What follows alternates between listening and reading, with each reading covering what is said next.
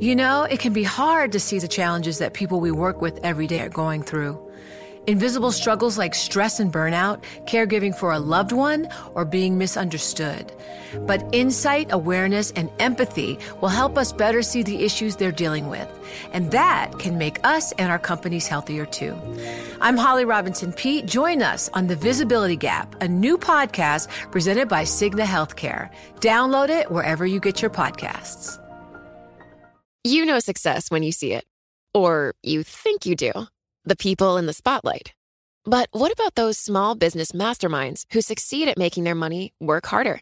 They do that by having a business bank account with QuickBooks Money, which now earns 5% annual percentage yield.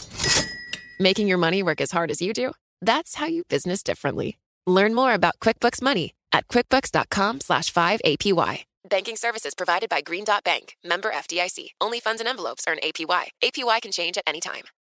Join Bloomberg in San Francisco or virtually on May 7th for the Future Investor Data Powered Transformations. This 2024 event series will examine how data is not only playing a pivotal role in investment decisions, but serves as a driving force behind the construction of innovative, investable enterprises. This series is proudly sponsored by Invesco QQQ. Register at bloomberglive.com slash futureinvestor slash radio. This is Bloomberg Law with June Grosso from Bloomberg Radio. So, look, all I want to do is this. I just want to find uh, 11,780 votes, which is one more than we have, because we won the state. The phone call between former President Donald Trump and the Georgia Secretary of State, Brad Raffensperger, seems to be the centerpiece of the criminal investigation in Georgia into whether Trump and others broke the law by trying to pressure state officials into throwing out Joe Biden's presidential election victory. And now, Fulton County District Attorney Fani Willis has gotten a court's permission to convene a special grand jury in the investigation. Joining me is former federal prosecutor Robert Mintz, a partner at Carter and English. Bob, why did the prosecutor request a special grand jury? The Fulton County District Attorney made that request because she said that key witnesses in the investigation, including, for example, the Georgia Secretary of State, would not cooperate without being subpoenaed to testify. So the special grand jury was created to give her the power to bring these individuals before the grand jury. Interestingly, the special grand jury gives her the power to have a grand jury whose sole focus is this investigation, and they're able to meet on a more regular basis and will move this investigation along at a much quicker pace. Of course, the big question is whether Trump's attempts to reverse the outcome in Georgia were criminal. What will the prosecutor be looking at? The Fulton County District Attorney is going to look at certain key events that occurred on January 2nd, 2021. Specifically at 3 p.m. on Saturday, there was a phone call which was recorded between President Trump and the Secretary of State in which prosecutors may allege that President Trump tried to push and coerce this is the Secretary of State into counting Georgia's presidential votes in a way that favored President Trump. Specifically, the language in the phone call includes President Trump stating to the Secretary of State, I think it's pretty clear that we won. We won very substantially in Georgia. And then the president, according to the tape, went on to say, it's more illegal for you than it is for them because you know what they did and you're not reporting it. That's a criminal offense, and you can't let that happen. And then he says what is probably the key in that phone call, the key words in that telephone call all I want to do is this I want to find 11,780 votes, which is more than we have because we won the state. That's going to be the key fact in that investigation, and prosecutors will try to prove that what the president was doing was threatening the secretary of state that if he did not yield to that request that he himself could face criminal charges that is what the case will be about the particular statutes that the prosecutor in Georgia will be looking at are two criminal solicitation to commit election fraud and conspiracy to commit election fraud. Georgia's conspiracy to commit election fraud statute makes it a crime when one conspires or agrees with another to violate Georgia's election laws. And what's important here is that that crime, as with any conspiracy law, is complete when there's an agreement to violate the law and one overt act is taken in furtherance of that conspiracy. But it is not necessary to prove that the conspiracy was consummated. In other words, the scheme does not have to succeed to be criminal. The second statute that prosecutors will be looking at is the Georgia criminal solicitation statute. That makes it a crime when a person commits the offense of criminal solicitation to commit election fraud when, with that intent, another person engages in conduct that constitutes a felony. Here, the underlying felony would essentially be tampering with the election results. And what prosecutors would have to show was that Trump was demanding that the Secretary of State alter the final vote tallies so that it would appear that he won the election when in fact he did not. As far as the criminal solicitation charge, does it seem as if the phone call would almost be enough? That's a great question. It does seem like the phone call is quite damning, but when you look closely at the words that were spoken, it is not nearly as clear cut as it first appears. The key language in that phone call is when President Trump allegedly said to the Secretary of State, all I want to do is this. I just want to find 11,780 votes, which is one more than we have because we won the state. The key to this prosecution is that the state will have to show that President Trump knew, in fact, that he lost the election and that he was asking the Secretary of State to quote unquote find votes that did not exist. It would be a defense to this criminal case if President Trump could show that he actually believed he won the state of Georgia, even if it turns out that that's not incorrect. But if all he was asking the Secretary of State to do was to find real votes, was to locate votes that actually were made legally for him that put him over the top in Georgia, that actually would be a defense to these criminal charges.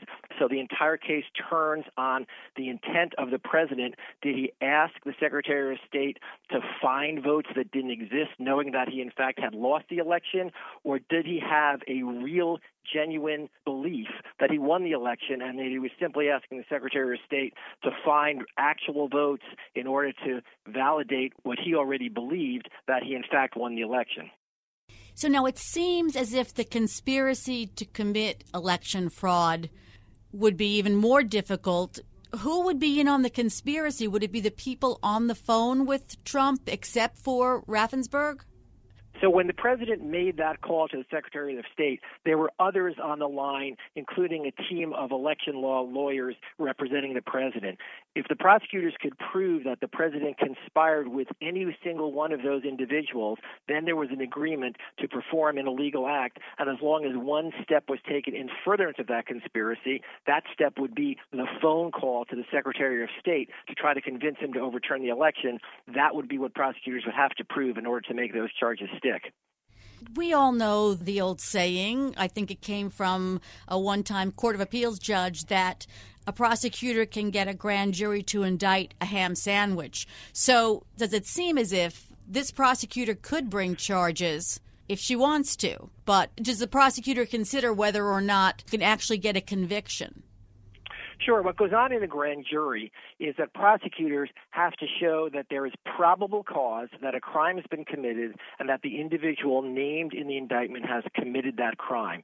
That's the lowest standard we have in our criminal justice system. There's probable cause in order to get the indictment. However, in order to get the conviction, it's it's proof beyond a reasonable doubt, which is the highest legal standard we have in our legal system. Uh, while it's relatively easy for prosecutors to get an indictment because of the lower criminal standard and because in front of the grand jury, the grand jurors only hear the prosecutor's side of the case. In other words, they only hear the evidence to support a finding a probable cause. They don't hear the defense side of the case. It's relatively easy to get an indictment, but a prosecutor never wants to get an indictment that they don't believe they can ultimately prove in court. And particularly in a case like this that would be enormously high profile with the stakes enormously high, I don't think we're going to see the prosecutor pursue this case unless she believes that she can ultimately get a conviction if this case were to go to trial. it seems that most people looking at all the possible criminal cases against Trump see the Georgia case as the most direct and having the most possibilities for conviction. Do you agree with that? Well, it is the most clear cut case in the sense that the facts are not particularly complicated. It also has the virtue from the prosecutor's side of the case of having an actual tape of President Trump speaking to the Secretary of State. So, in other words, prosecutors would argue that there is an actual recording of the crime in real time. They would have to stand up before before jurors and convince them that the president in that conversation, in that recorded conversation, was attempting to get the Secretary of State to find non existent votes, and that President Trump knew at the time that he had lost the election and was seeking to have it overturned by asking the Secretary of State to intervene and to tamper with the results of that election. Let's turn now to New York. And of course, there are parallel investigations by the New York Attorney General and the Manhattan. The Attorney General is fighting to get testimony from the eldest Trump children. And so she released a 157 page court document. What did you see that struck you there? What's important to note here is that the New York Attorney General filed a motion to compel the former president, along with his son Donald Trump Jr. and Ivanka Trump, to hand over documents and answer questions about the series of valuations of key properties, part of the New York based Trump organization Empire. That was met with a motion to quash from the Trump team, and that resulted in this filing by the New York Attorney General, in which she detailed a lot of the evidence that they had already gathered in this investigation. But it's important to note that the Attorney General's investigation in New York is a civil case, which means nobody's going to jail as a result of that investigation. All that can result there is that there will be an imposition of a fine at the end of that case. So the Attorney General claims that Trump's financial filings have misstated objective facts, that the Trump organization used fraudulent or misleading asset valuations to obtain a host of economic benefits, including loans, insurance coverage, and tax deductions. She's been investigating since 2019. Is the problem how hard it is to convict someone of fraud in a case like this? Sure. Well, in a civil case, the standard of proof is merely preponderance of the evidence. So, unlike the criminal case that's going on with the Manhattan District Attorney's Office or the criminal case that's going on in Georgia, the Attorney General in New York only has to prove the case by a preponderance of the evidence, which means slightly more than 50%. But there's still difficulties even in proving that case. For one thing, it's a complicated financial fraud case, and it's difficult to prove criminal intent unless the documents are crystal clear that there was an intent to mislead and defraud, and unless you have someone on the inside, a co conspirator, who can take jurors by the hand through all these complicated documents and show them that in fact there was criminal intent here. There was knowledge that what was being done was wrong. There was knowledge that the information that was being filed was false. They don't have that here in terms of a cooperator, as far as we know. And the documents themselves are complicated. They're complicated financial documents that also have the added difficulty of having been reviewed and approved by attorneys. So, one of the defenses that the Trump organization can raise is that they relied in good faith on professional advice, that these documents were reviewed by lawyers and by accountants, and even if ultimately they were wrong, they relied in good faith on those professionals, and therefore they're not guilty of committing that offense. Another challenge for the New York Attorney General's office investigation is that she is trying to prove objectively that these valuations were incorrect. So she's trying to find discrepancies in all these financial filings and show that at one time and for one purpose, a certain property was valued at X, and that the same property for, at another time for another purpose was valued at Y why. These are objective discrepancies in the valuations, and she's trying to use that to show that they had to know that these valuations were not correct and that they were being manipulated for various purposes in order to obtain economic advantages for the Trump organization. But even that argument can be challenging because it is perfectly permissible to value different properties at different amounts based upon the context that the valuation is being done. So the rules may differ if the valuation is being done, for example, for a mortgage or a loan application as opposed to, to some other circumstance. So even the discrepancies alone may not be enough to prove that there was an intent to defraud here. Those are additional challenges that the New York Attorney General will have to overcome if she's ultimately going to bring a case of fraud against President Trump or anybody else in the Trump organization. Thanks, Bob. That's Robert Mintz of McCarter and English. You know success when you see it. Or you think you do. The people in the spotlight athletes, actors, artists. But what about the people behind the scenes? You know, the ones who make it all happen the lighting engineers, the sideline photographers, the caterers. They're small business masterminds. And if there's one thing they have in common, it's making their money work harder. That's why they have a business bank account with QuickBooks Money, where they are now earning a generous 5% annual percentage yield. Yes, 5% APY. Making your money work as hard as you do? That's how you business differently. Learn more about QuickBooks Money at quickbooks.com slash 5APY. Banking services provided by Green Dot Bank, member FDIC. Only funds and envelopes earn APY. APY can change at any time. You know, it can be hard to see the challenges that people we work with every day are going through. Invisible struggles like stress and burnout, caregiving for a loved one, or being misunderstood. But insight, awareness, and empathy will help us better see the issues they're dealing with. And that can make us and our companies healthier too. I'm Holly Robinson Peete. Join us on The Visibility Gap, a new podcast presented by Cigna Healthcare. Download it wherever you get your podcasts. Success is more than the final destination. It's a path you take one step at a time. It's discipline, it's teamwork, and it's the drive and passion inside of us that comes before all recognition. It's what Stifel's been doing for over 130 years. Quietly, yet strategically, Stifel's become one of the fastest growing wealth management and investment banking firms in the country. Our financial advisors go beyond traditional wealth management to provide clients with direct access to one of the industry's largest equity research franchises and a leading middle market investment bank because success is the drive it takes to keep climbing, the passion to keep investing, the best of each of us made better by the best in all of us. And that is where success meets success. Start your journey at stifel.com. That's S T I F E L.com. Stifel Nicolaus and Company Incorporated, member SIPC and NYSE. Gun violence is on the rise in Manhattan. Last Friday, two police officers were shot and killed in Harlem.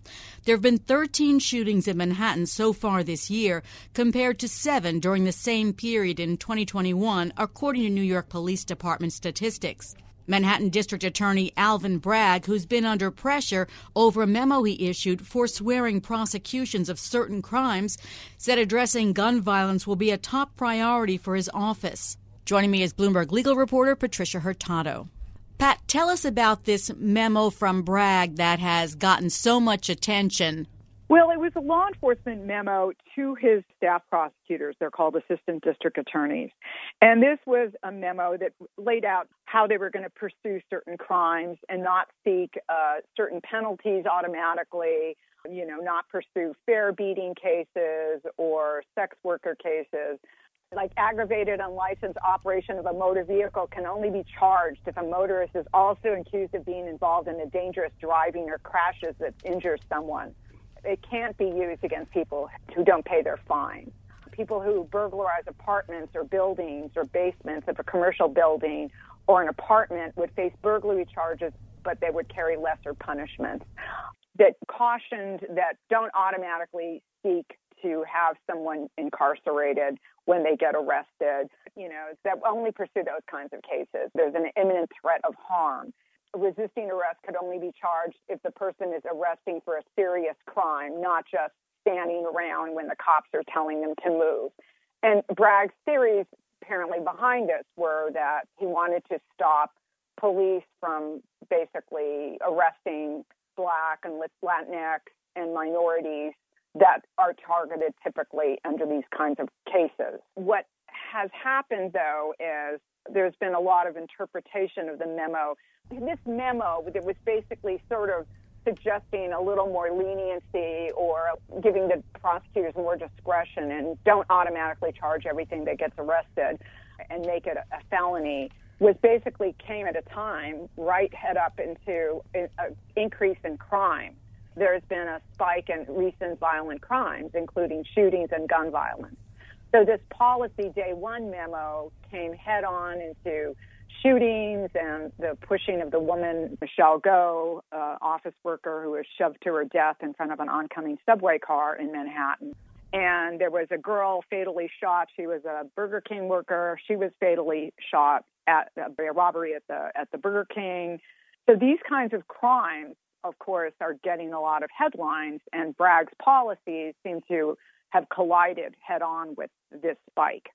I mean, the New York Police Commissioner, the first black woman to hold that job, criticized his policies. There were even starting to be calls for removing him from office. Yes, and uh, Tom Suozzi, who's running for governor, a Republican. He has called upon uh, Kathy Hochul to remove Bragg, and she apparently has the power to do so. And she's running for reelection after she was appointed to replace Andrew Cuomo. So she's having to deal with this issue where she's being asked to review Bragg and possibly remove him. So she's going to be meeting with him. Uh, it's been reported.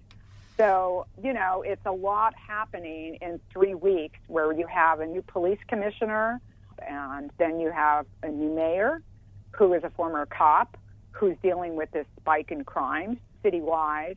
Mayor uh, Adams has given uh, his support and says that he thinks that Bragg is a brilliant prosecutor.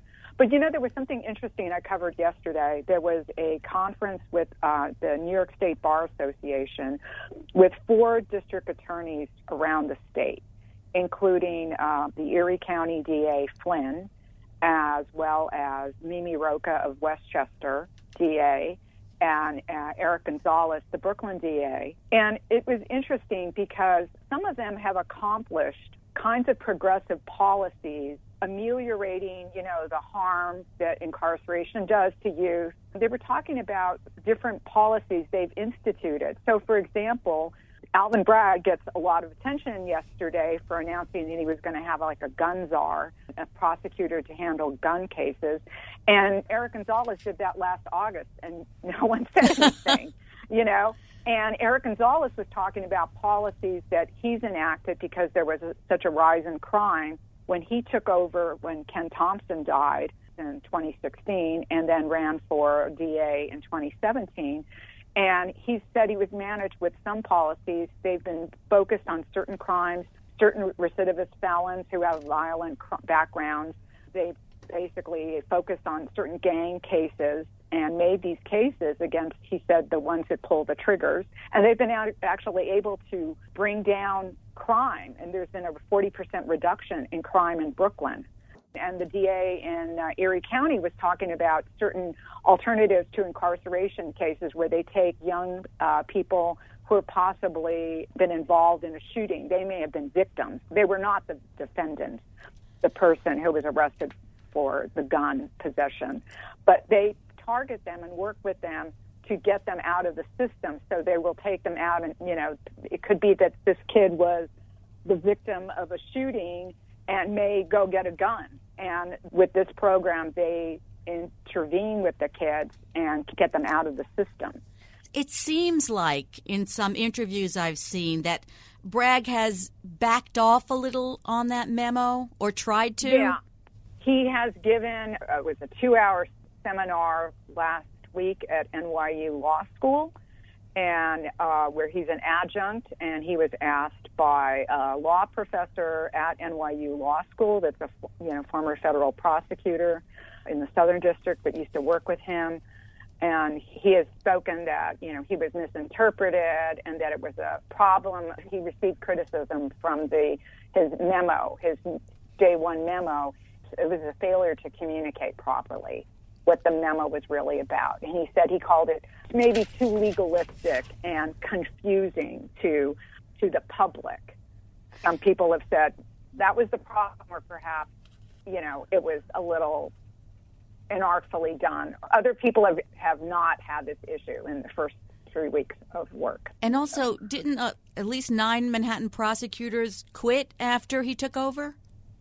Well, I mean, one theory. I uh, we had a Bloomberg uh, meeting with him on Friday of last week, an ed board meeting, and that, you know he said insisted that some of those nine that were counted, that top people that quit, included the DA himself, uh, Cy Vance, who was obviously going to leave. And he said it's always when there's a change in regime happens, there will be a change in the top management. And he said the same thing had happened when he was in the New York Attorney General's office. All the top managers had left. However, one of the key people that the Manhattan DA's office lost is a spectacular prosecutor. She's a veteran and she's a fierce, fierce trial prosecutor. Um, her name is Joan Illuzzi, and she prosecuted Harvey Weinstein. So now they've lost her, and the Court of Appeals was uh, voicing some criticism of the way the case was handled uh, and the use of these witnesses that are not direct victims, but they're kind of outcry witnesses. So the if the court appeals court reverses the conviction of Harvey Weinstein, now one of the most senior people in the office, who's been there for like I've covered cases with her for like 25 years, you know, she's no longer there. He would not answer what they would do. He said there's many talented staffers that can that can handle the prosecution. So, what does he say he's going to focus on? Well, he wants to do a lot of things. He wants to focus on gun violence. He wants to focus on, um, you know, lowering, uh, you know, the number of youth and Black and Latinx people who get arrested uh, that he thinks they've been wrongfully targeted for law enforcement and put a little more parity into the into the system, the criminal justice system. But it's a lot on his plate right quickly in the middle of what many people perceive as a crime wave. And, you know, he's gotten, there's been some criticism, in fact, you know, there's been stories I think people see if you go to the Duane Reade or a local drugstore, you can't buy anything on the shelves, including toothpaste, mm. because of, you know, people are shop, brazen shoplifters. And so if that's happening in a Manhattan store and then you read a memo that says, hey, let's not arrest everyone, let's think about maybe an alternative to this process, criminal justice system process, you can see people getting a little frustrated that, you know, they're worried about getting mugged or some people say that it's not necessarily as bad uh, and certain crimes are not as bad as it was in the 1980s and 90s during the crack epidemic. But it's not good. What about the prosecution of Trump, which he inherited from Cy Vance, the former DA? That was an interesting question. My colleagues aggressively questioned him on that, and he will not say. He will not talk about it. And I guess we have to understand that there is a, a grand jury involved in this investigation, and prosecutors are prohibited from discussing grand jury matters but uh, he has said repeatedly that he has this expertise when he was on the campaign that he had these, this expertise in as in the New York Attorney General's office prosecuting Trump organization and Trump University. So these are kinds of background cases that he has. So he has the wherewithal and the skill. He's also kept the same people in place that were doing the prosecution under his predecessor, Cy Vance. And what's his relationship now with the New York Police Commissioner? When there was this acrimony between the police commissioner who was reacting to this memo, she she had sent out the police commissioner sent out a memo to her 36,000 members of the force saying, you know, that we need to be careful about this. And I think Bragg realized that he had to have some meeting with the police department because the two are partners in this process. And so they had, uh, so the police commissioner, Keechant Sewell, uh, uh, met with Bragg um, week ago Friday now, so it's two weeks now, after that rocky week to agree that they were going to work together in a more collaborative fashion. So, I mean, I guess this is all a learning process. We haven't had a new Manhattan DA. I mean, Cy Vance was for 11 years, and Bob Morgenthau was for 30 some years. So in 40 some years, you know, this is the fourth district attorney. So uh, I guess it's a learning experience for everybody involved. Thanks, Pat. That's Bloomberg legal reporter Patricia Hurtado. And that's it for this edition of the Bloomberg Law Show. Remember, you can always get the latest legal news on our Bloomberg Law podcast. You can find them on Apple Podcasts, Spotify, and at www.bloomberg.com slash podcast slash law. I'm June Grosso, and you're listening to Bloomberg.